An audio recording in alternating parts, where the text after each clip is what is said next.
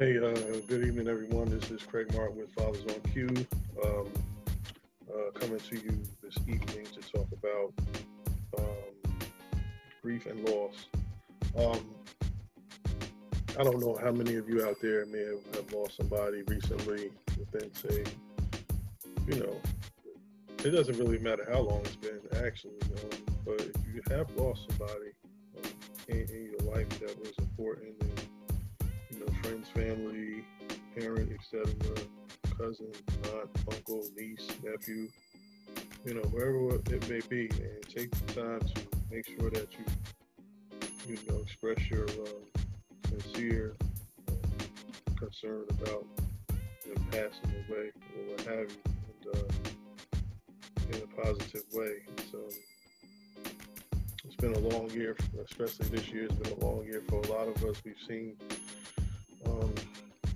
people pass away from Kobe Bryant, unfortunately, in the helicopter accident to, you know, um, uh, Chadwick Boseman, uh, the actor, and uh, you know various loved ones uh, around the around the country and around the world that you know we may have lost due to COVID or uh, you know unfortunately it was their time. So I just I encourage everybody to take the time to, um, you know, figure out the best way to handle your sorrow um, and uh, your grief during that time. Um, and it's different for everybody. I mean, some people, you know, it may not happen within a certain certain period of time that we feel as though, in our mind, looking from the outside in, that you know they may have, they should have already done going through the process. But you know, people keep working, people keep doing what they've been doing, and they have to keep functioning and, and working through their life stuff. So it may not hit them in maybe for years. And uh, excuse me, that's okay. I mean, we have to understand that we all have uh, individual lives to lead, and how we choose to handle certain situations is personal sometimes. And um, a lot of people may not understand it because they don't, you know, empathize with that that particular way that they dealt with it because they've done something different.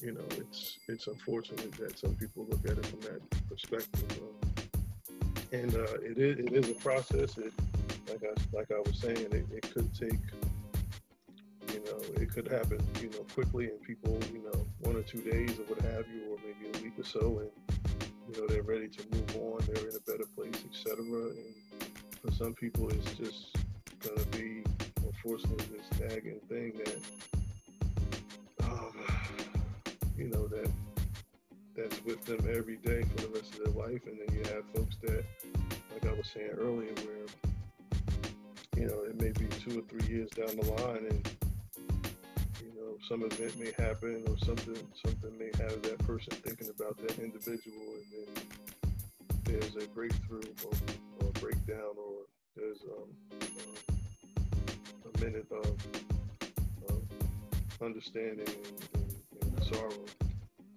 Um, but I just challenge everybody today to, you know, please take the time to do it um, in a positive way honor that person who has left us here. And uh, you know, if you're a religious, you know, religious person, what have you, then you know, that if their life was right or whatever, they're you know wherever they need to be um, in a better place. Um, uh, I think that was going to be it for tonight. I just wanted to talk briefly about that I said, it's been a it's been a long year. Um, from you know, you have kids, they they're in the house, uh, transitioning back into their schools and things of that nature, and remote learning and hybrid learning, and uh, everything is upside down. You know, back back like it was in, in March uh, when we had to shut everything down and, and go inside. So. Uh, please, please be patient with your family members and your children. Uh, it, it's, it's, still new, I mean, even though it was like three months back in uh, early part of the year, it's still this whole process is still new, and, and, the teachers and the parents and the kids are trying to adapt to it as quickly as possible. So, I think the best thing we need to um, think about is just love on one another and uh, make sure that we're uh, not um, taking our stress and uh, anxiety and things of that nature out on the people that we love, our children, the teachers, and, and our loved ones, because it's it's all around a difficult situation for everybody involved, all parties, administrators, etc. It's it's a stressful situation. So uh, please be aware of your own anxieties. Try to do some some daily, I guess, reevaluations of how you're feeling and um, understand that it's all right to be like that, but we need to handle those those feelings and emotions in a positive way. And uh, for the fathers out there, you know, hopefully, you know, uh, we're uh, doing what we have to do to support our, you know, significant other, etc., and also support our kids in, in, positive ways. And you know, cut cut them a little bit slack, brothers. To tell you, you know, we we want our children to do well. We want them to, but they have a lot of they have a lot of stress on them as well. We just need to love them and make sure that we're here for them. And if they need help, there's help out there from either the parents or through teachers and tutoring sessions, etc. They have some open hours, I'm sure, um, at your individual child school. So I guess my overall message today is um, just um, let's have empathy for one another during this time. I mean, you you you might not know exactly what somebody's going through, but everybody's going through something during this time. Nobody's exempt from this whole COVID nineteen whole situation.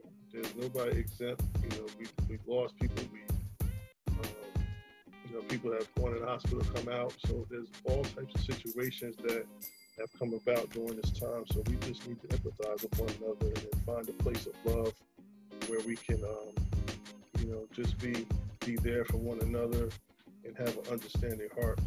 And um, I think that will that will you know help the world to heal, not just the United States, but the world. If everybody has a more empathetic heart and uh, look at it from the, the the outside kind of inward, where we're, you know, embracing people and saying, look, look, it's all right.